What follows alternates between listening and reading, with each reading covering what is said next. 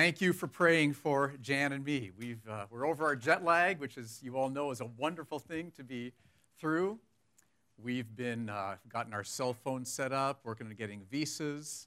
Uh, we've, we've actually driven around town and not gotten lost too many times. We, we visited IKEA and actually made our way back out of it. So uh, we've been getting adjusted and acclimated, and you've been praying for us, and we can tell. We want to thank you very much.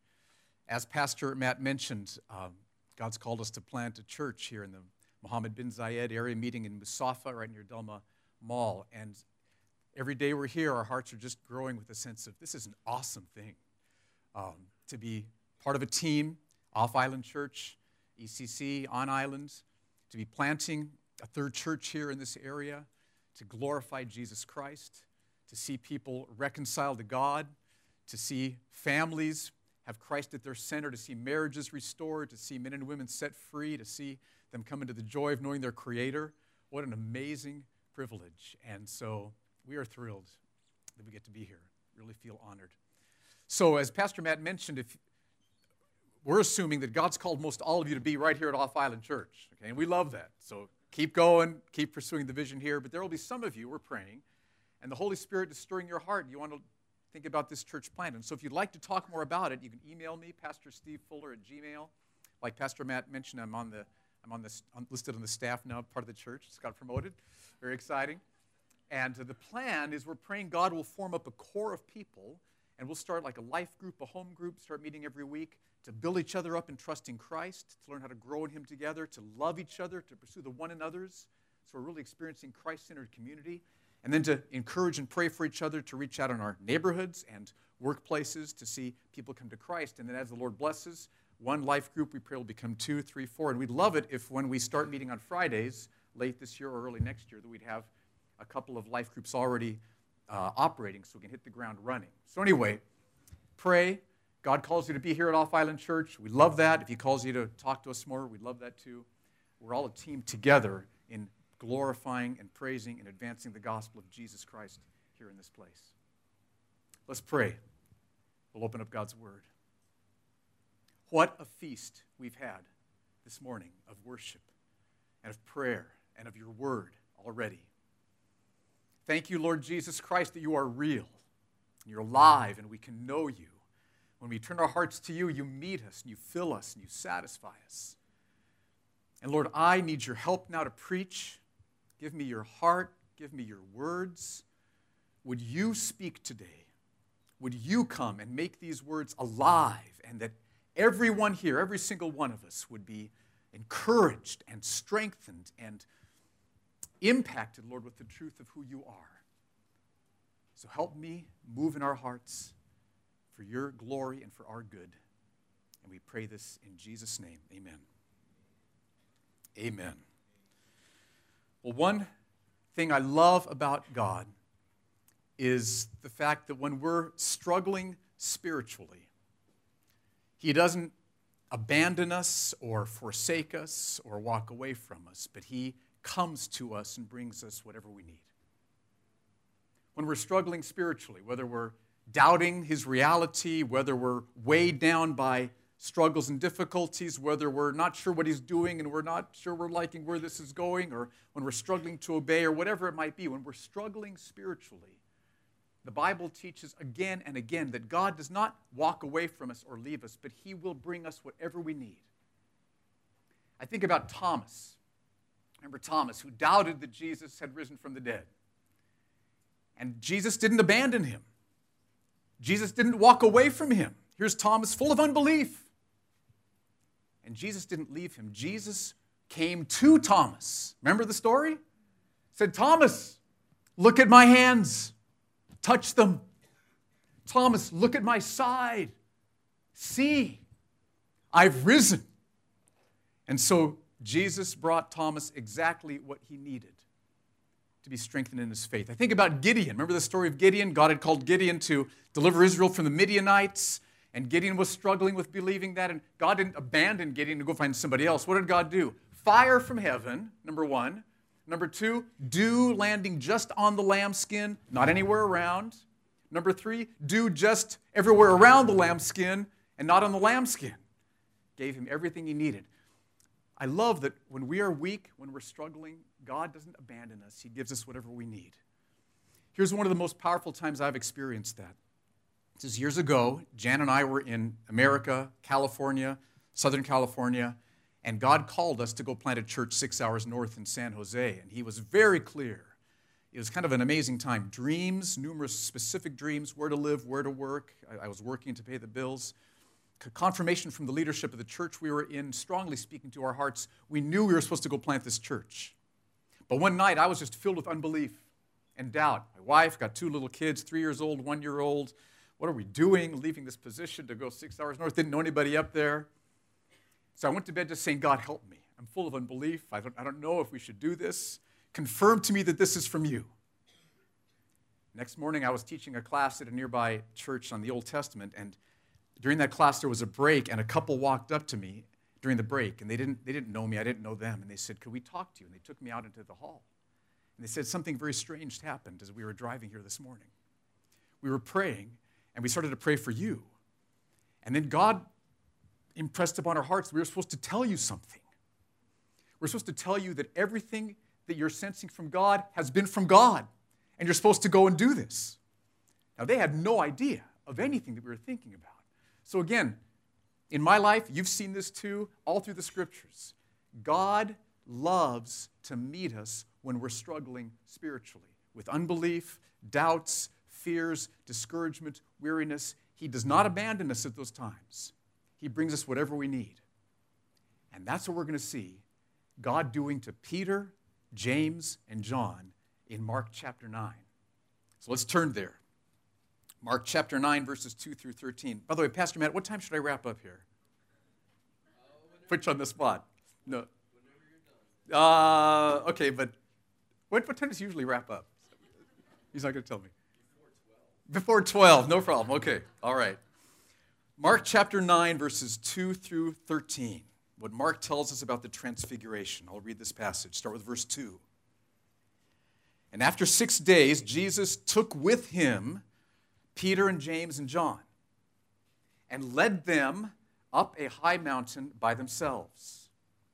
And he was transfigured before them, and his clothes became radiant, intensely white, as no one on earth could bleach them. And there appeared to them Elijah with Moses, and they were talking with Jesus. And Peter said to Jesus, Rabbi, it is good that we are here. Let us make three tents one for you, one for Moses, one for Elijah. For he did not know what to say, for they were terrified. And a cloud overshadowed them, and a voice came out of the cloud This is my beloved Son. Listen to him. And suddenly, looking around, they no longer saw anyone with them but Jesus only. And as they were coming down the mountain, he charged them to tell no one what they had seen until the Son of Man had risen from the dead. So they kept the matter to themselves, questioning what this rising from the dead might mean. And they asked him, Why do the scribes say that first Elijah must come, that is, before the Messiah? And he said to them, Elijah does come first to restore all things. Speaking of John the Baptist, John the Baptist came first. And then Jesus asks them, How is it written in the Old Testament of the Son of Man that he should suffer many things and be treated with contempt? But I tell you that Elijah has come, John the Baptist has come, and they did to him whatever they pleased, as it is written of him. Now, notice one thing from the way Mark describes this passage. He's not describing this as a myth or as a fairy tale. He doesn't say, once upon a time there was a man named Jesus who took three guys up to the top of a mountain. It's not how he's talking here. The way he describes this event, it's clear that he means for us to take this as history. Mark wants us to understand that Jesus really did take Peter, James, and John up to the top of the mountain, that he really was transfigured before them, that Moses and Elijah really did appear and were talking with Jesus, and that God really did speak, saying, This is my beloved Son, listen to him. So, Mark wants us to understand that these events actually happened. Now, I don't assume anything about everyone here. You may be doubtful as to whether something like this could actually happen.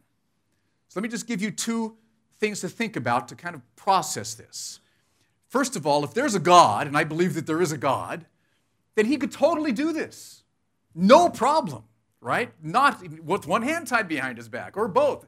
Not a difficulty. If there's a God, every one of these events could take place. But here's a second thing to consider, and just for those of you who are believers to be reminded of. And that is this book is full of eyewitness testimony.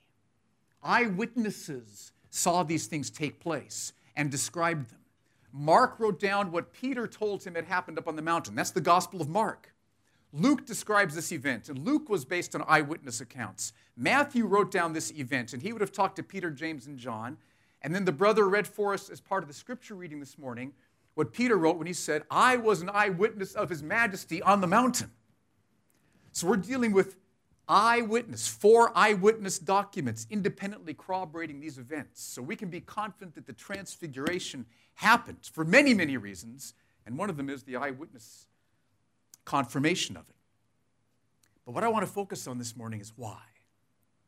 Why did the transfiguration happen? What was the purpose of it? Why was Jesus transfigured? Look at Mark chapter 9. As I studied this passage, what I saw was that Jesus was transfigured in order to help Peter and James and John. Notice what Mark says, beginning of verse 2. Jesus took with him Peter and James and John. So Peter and James and John weren't just like walking by and happened to stumble upon the transfiguration. No, Jesus said, Peter, James, and John, come with me. We're going up to the top of a mountain. Jesus wanted them to experience this. Second, look at the end of verse 2. Mark says Jesus was transfigured before them. So he was transfigured before Peter, James, and John, which shows that God wanted Peter, James, and John to see this. This was so that they could see it, it was before them. Look at verse 4. We read that Elijah and Moses appeared to them. And notice the word them is plural, so they didn't just appear to Jesus, they appeared to Jesus as well as Peter and James and John. So God wanted Peter, James, and John to see Moses and Elijah talking to Jesus. Finally, look at verse 7. A cloud overshadowed them, and a voice came out of the cloud This is my beloved Son. Listen to him. Who is God talking to? He's not talking to Moses and Elijah. Luke's gospel tells us that they've already departed the scene. He's not talking to Jesus because he's talking about Jesus. So, who is God talking to here then from the cloud? Only people that are left are Peter, James, and John. So, God is saying, Peter, James, John, this is my beloved Son. Listen to him. He's talking to them. So, the transfiguration was not for Jesus, for Moses, for Elijah. The transfiguration was for Peter, James, and John, and then as they recounted it to the rest of the disciples, and as we can read about it today. It's for us. Now, why? Why did Peter, James, and John need to experience the transfiguration? Why? Here's why. Back in chapter 8, we can see that the disciples believed that Jesus was the Christ, the Messiah. You can see that in verse 29. Mark 8 29. We read, And he, Jesus, asked them, asked the disciples, But who do you say that I am? Peter answered him, You are the Christ. So at this point, Peter, speaking for the rest of the disciples, understood that Jesus was fully God, that he was the Christ, the Messiah foretold in the Old Testament, who would come to the earth, who would pay for sin, who would bring God's blessing to God's people, Israel, all the nations, who would judge wickedness. They believed that Jesus was fully God, that he was the Messiah, that he was Christ, and that they should listen to him. So at this point, they believed that. But then Jesus said something that shocked them. Look at verse 31. And he began to teach them that the Son of Man must suffer many things and be rejected by the elders and the chief priests and the scribes, and be killed, and after three days rise again. Now, this was the first time that Jesus had told the disciples that he was going to suffer and be rejected by the leadership of Israel and that he was going to die. Now, he did mention that he was going to rise in three days, but from reading further, we can see that brought them no comfort because they didn't understand that. You look at verses 9 and 10. You'll see they, don't, they didn't understand this resurrection thing. Verses 9 and 10. As they were coming down the mountain, he charged them to tell no one what they had seen until the Son of Man had risen from the dead. So they kept the matter to themselves, questioning what this rising from the dead might mean. They didn't understand the rising from the dead, but they did understand dying. They knew what Jesus had said about that, and they didn't like it. And so this threw them into a spiritual crisis. And look at Peter's response, verse 32. And he, Jesus, said this plainly, and Peter took Jesus aside and began to rebuke him. Picture this Jesus being rebuked by Peter. Peter saying to Jesus, You're wrong. No, that's not going to happen. I do not believe that. What you're saying is false, can't be true. Peter's rebuking Jesus at this point. So, Peter, all the disciples are just thrown into a tailspin. How can he be God? How can he be the Messiah foretold by the Old Testament? Why should we listen to him if he's going to suffer and be rejected and die? So the disciples are thrown into a spiritual crisis at this point, full of doubt, full of confusion, full of unbelief. And Jesus didn't abandon them, didn't walk away from Peter at this point saying, Goodbye, Peter. God didn't forsake Peter, James, and John. Jesus took Peter, James, and John up to the top of a mountain so that they could see the transfiguration. So, what did Peter, James, and John experience on the mountaintop? Let me mention three things.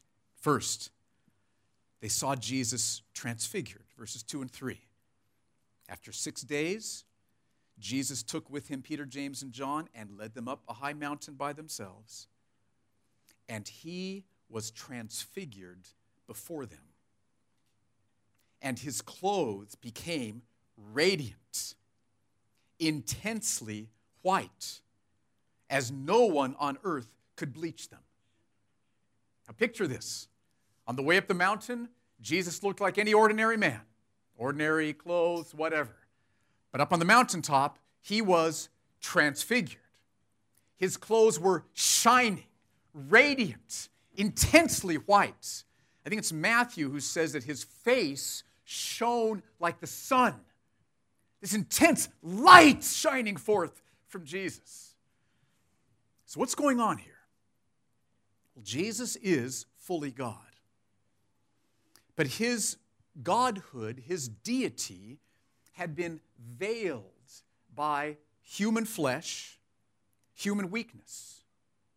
But here, God the Father, it's like he, he parts the veil and light shines forth. Brilliant, blazing light. The, the glory that Jesus had as God is shining forth from this point. And so the disciples, they'd walked up with Jesus, just looked like an ordinary person, and all of a sudden, boom, light. They're seeing the very glory of God shining from Jesus, so they would have known this is God. I mean, think of how this would have helped them. They're seeing God's very glory shining forth from Jesus. Yes, you are God. I see it. I understand. They would have been strengthened, they would have been established, they would have been built up. It's the first thing they experienced. Second, they saw Elijah and Moses talking with Jesus. Look at verses 4 through 6. And there appeared to them Elijah with Moses. And they were talking with Jesus. And Peter said to Jesus, Rabbi, it's good that we're here. Let us make three tents one for you, one for Moses, one for Elijah. He did not know what to say, Mark tells us, for they were terrified. So Peter, James, and John see Elijah and Moses appear and, and start to talk with Jesus. Now, who, who are Elijah and Moses? Moses, as you know, was one of Israel's main leaders. Remember, he's the one who was called by God to lead Israel out of Egypt with power and signs and wonders. He led Israel through the, the wilderness. So, Moses, major Old Testament leader, he wrote most of the law. Elijah was one of the most pivotal prophets, worked with great power, very significant ministry. And so here's Moses representing the, the law and Elijah representing the prophets. Moses and Elijah represent the Old Testament. And so they appear. The disciples see, there's Moses, here's Elijah. And they're talking with Jesus. And Luke's gospel tells us what they were talking about. Moses and Elijah were talking about Jesus' departure, which meant they were talking about his crucifixion, his burial, his resurrection, and his ascension into heaven. So, Moses and Elijah, Old Testament figures, talking to Jesus about his death, his suffering, and his resurrection, and his ascension. So, what the disciples would have seen is that the Old Testament law, the prophets, they spoke of Jesus' death. They spoke of Jesus' suffering. We've been misunderstanding the Old Testament. The Old Testament teaches clearly that the Messiah would suffer and die to pay for our sins. Read Isaiah 53 this afternoon. Beautiful, heartbreaking, encouraging description of the sufferings of the Messiah. So the Old Testament taught that the Messiah would suffer and die for our sins. And so think of how Peter and James and John would have been helped. Think of how Peter would have felt. He had rebuked Jesus about talking about this, and now it's like the Old Testament taught this. I was wrong. You are the Son of God. You are God in the flesh. You are the Messiah. We will listen to you. This would have been so encouraging to Peter to have experienced. So, why was Jesus transfigured? Why were his clothes shining with glory, his face shining like the sun? Why did Elijah and Moses come and appear and talking about his departure. Actually, I left out there's, there's a third crucial thing that happened here. Most important one, actually. This is the punchline for the whole story. They hear God command them to listen to Jesus. This is astonishing. Verse 7 And a cloud overshadowed them, and a voice came out of the cloud This is my beloved Son. Listen to him. Now, think of how this would have impacted the disciples. They had heard Jesus say that he was going to suffer many things, be rejected by the leadership of Israel, and be, be crucified. And so they were wondering how can he be God? How can he be the Messiah? Should we continue to listen to him? They didn't see how the Messiah could die. But here they are on the mountain, just seeing Jesus shining with God's very glory because he was God. Elijah and Moses, the Messiah is going to, to suffer. And now this large cloud starts towering over them and God speaks to them from the cloud. And imagine, this is my beloved Son. Peter, James, John, this is my beloved Son. I mean, think of hearing God's voice. Remember when you were little and your dad called you by your first and last name or middle name? Stephen Daniel Fuller? You hear his voice, okay? But this is God speaking, and God's voice would have been, it would have been tender, would have been compassionate, would have been strong. I think it would have been stern. Peter, James, John, this is my beloved son. Never forget it, Peter, James, John. This is my beloved son. Listen to him. Don't be rebuking him. Listen to Him. Can you feel the power of that? I love how God does this. Think of how this would have helped Peter, James, and John. So, seeing Jesus shining with the very glory of God, Moses and Elijah talking with Jesus about his departure, crucifixion, Old Testament taught that, and then hearing God say, This is my beloved Son. Listen to him. Can you see the mercy of God in helping Peter and James and John. And as they heard the rest of the disciples, and as we read this story in our Bibles now, the mercy the grace, the compassion of God to help us, to strengthen our faith, to build us up when we're struggling to trust Him. Don't you love God? Look at His compassion. Look at His mercy. I mean, how many times has He done this for me? How many times has He done this for you? Once again, I fall into unbelief. Almost every day, at least once, you know, just, oh. And then He brings me what I need. Father, help me. I'm struggling. Somebody calls, a verse in Scripture. Jan prays for me. He, he brings me what I need time and time and time and time again. And you've experienced this too. He's so patient, He's so merciful. The transfiguration was for the purpose of helping Peter, James, and John, and all of us see who Jesus Christ is. Now, let's apply this to us. Two applications I want you to consider this morning. First of all, I want you to be encouraged with how loving and merciful God is. Do you see that here? He's loving and He's merciful. When we are struggling spiritually, He is not standing back with His arms folded saying, Figure it out. Get strong. Strengthen yourself. Get it together. It's not what He does. He moves towards us with whatever we need. He promises every time we're struggling, every time we're weak, every time we're fearful or doubting, every time we're feeling like this temptation's too much for me, every time we feel like the trial is just going on too long, every time we feel like I've been praying for that for weeks, months, years, every time we're struggling understanding why is God doing this?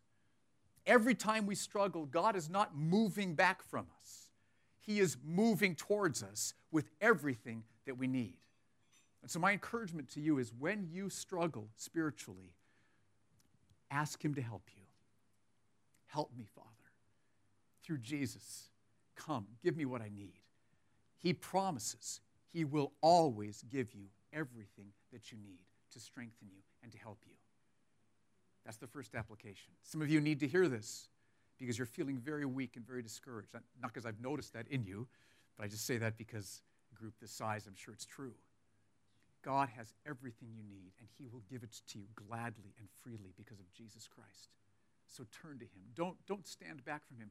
Don't think you've got to get strong spiritually before you can come to Him. It's not how it works. He will help you get strong spiritually, He'll come to you with what you need. It's first application. Second application let this passage show you that we must listen to Jesus. I'm sure most of you are listening to Jesus in, in most areas, but I would guess all of us maybe have one area right now where maybe it's more difficult to listen to Him. For example, maybe you're struggling with, with guilt over sin. Maybe, maybe you're brand new here this morning and you haven't yet experienced the guilt of your sin being lifted off of you through trusting Christ and His pardoning, assuring love being poured out upon you. Maybe you haven't experienced that yet, and the guilt of your sin is making you think, this all sounds interesting, but I'm just too sinful. Or maybe you are a believer who has experienced Christ's forgiveness, but there is one sin back there that just plagues you with guilt. So maybe you're struggling with guilt over sin. But see, Jesus said, I did not come to call the righteous, I came to call who? Sinners. He came to call sinners. He came to seek and save the lost. Are you guilty in your sin? He came for you. You are why he came. He came to call not the righteous, but the sinners. He came to seek and save you. So God the Father is standing before you now and he's saying, This is my beloved Son. Listen to him when he said, I came to seek and save the lost. Listen to him when he said, I came to give my life as a ransom to pay the sins for many. Listen to him when he said, I didn't come to call the righteous, I came to call sinners. If you're struggling with your guilt, God is speaking to you through this passage saying, This is my beloved Son. Listen to him and turn to him confess your sin, trust his death on the cross, and be assured of complete forgiveness. All sins, past, present, future, forgiven. Listen to him. Another example. Maybe you're wondering, whether Jesus is the only way to be saved. Maybe you're wondering whether there aren't many ways to God. And yet Jesus said very clearly, John 14, 6, I am the way, the truth, and the life. No one comes to the Father but through me. And so, if you're struggling with whether Jesus is the only way, God is speaking to you through this passage, and He's saying, Hear those words? This is my beloved Son, in whom I am well pleased. Listen to Him. Listen to Him. And understand that the only way men, women, children can be forgiven and reconciled to our Creator God is through His Son, whom He sent to die on the cross and pay for our sins. Listen to Him. Lay aside notions of many ways to God. Lay those aside. Understand it's only through Jesus that men and women can be forgiven. And then let's get on with the task of making disciples, sharing the good news in our workplaces and in our neighborhoods in appropriate, helpful, wise, but clear ways. Maybe you're facing a temptation this morning that feels impossible to overcome. I can't battle this anymore. I just have to succumb. Maybe that's what you're, you're struggling with. But see, Jesus said, John 8, if you abide in my word, you will know the truth, and the truth will make you free. And in the context there, he's talking about freedom from sin's tempting power. So Jesus promises go to the word, maybe with a brother or sister, Pray over the scriptures. He will bring his power upon you and set you free from that temptation. You feel overwhelmed by it now. Yes, you are, but he's promised. Abide my word. You'll know the truth. It'll set you free. And this morning, God is speaking to you through this passage, saying, The one who spoke those words is my beloved Son. Listen to him. And so turn to Christ. Open up the word. Ask someone to pray for you.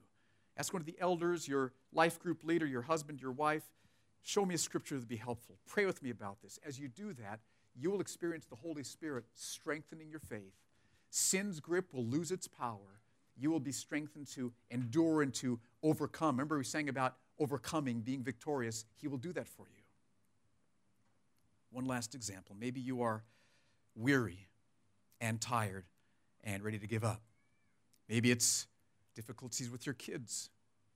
Maybe it's struggles with your marriage, work problems, health issues, relational problems, spiritual sense of oppression, whatever. Maybe you, you're feeling weary and tired and ready to give up. But Jesus said, Come to me, all who labor and are heavy laden. And then what does he promise? I will give you rest. I will give you rest. Come to me, I will give you rest. And so, to you who are weary, heavy laden, feeling exhausted at the end of your resources, God would speak to you through Mark chapter 9 and say, The one who spoke those words, this is my beloved Son. Listen to him. Listen to him. Come to him. Turn to him and say, Jesus, help me. Strengthen me. I'm at the end of my resources. I don't know what to do. He will help you, He will strengthen you, He will meet you. One more. I think I need, I need to mention this. Uh, maybe there's someone that you're not loving. You're loving other people, there's one person you're struggling to love. Maybe it's your husband, or it's your wife, or your kids, maybe, or your parents, somebody at the workplace, struggling to love. Jesus said, Love your neighbor as yourself. Jesus said, A new commandment I give to you that you love one another. And this morning, God would, with great love in his eyes, but great strength, say, That's my beloved Son who said those words. Listen to him. He'll help you love that person. Don't pull back from them anymore. Love them. Forgive them. Reach out to them. Understand them. Talk to them. Love them. God says, This is my beloved Son. Listen to him. So, the purpose of the transfiguration was to help the disciples and us, okay, to see that we have every reason to listen to Jesus. Let's listen to Jesus. This is my beloved Son, God said, in whom I am well pleased. Listen to him. Let's pray. First of all, I praise you that you are not a God who moves away from us when we are struggling, when we are doubting, when we are weak or tempted. But you promise that as we turn to you and ask for help through Christ, you will always give us everything that we need. Everything. We don't need to come up with it ourselves. We don't need to bring anything to the table except our need. And the table is full of all the spiritual food that we need to strengthen us and to help us. So thank you for your mercy in Christ. And Father, I pray that you would help us see now areas in our lives where we are not listening to your Holy Son, Jesus. Forgive us. Forgive us for thinking that because we've listened to him in other areas, we don't need to listen in this one area. Forgive us, cleanse us, strengthen us now. Help us to see that Jesus, who spoke those words, is fully God. He is the Messiah promised in the Old Testament, and we have every reason to listen to him. And so strengthen us to listen to your Holy Son today, tomorrow, in the weeks to come. We pray this in Jesus' name. Amen.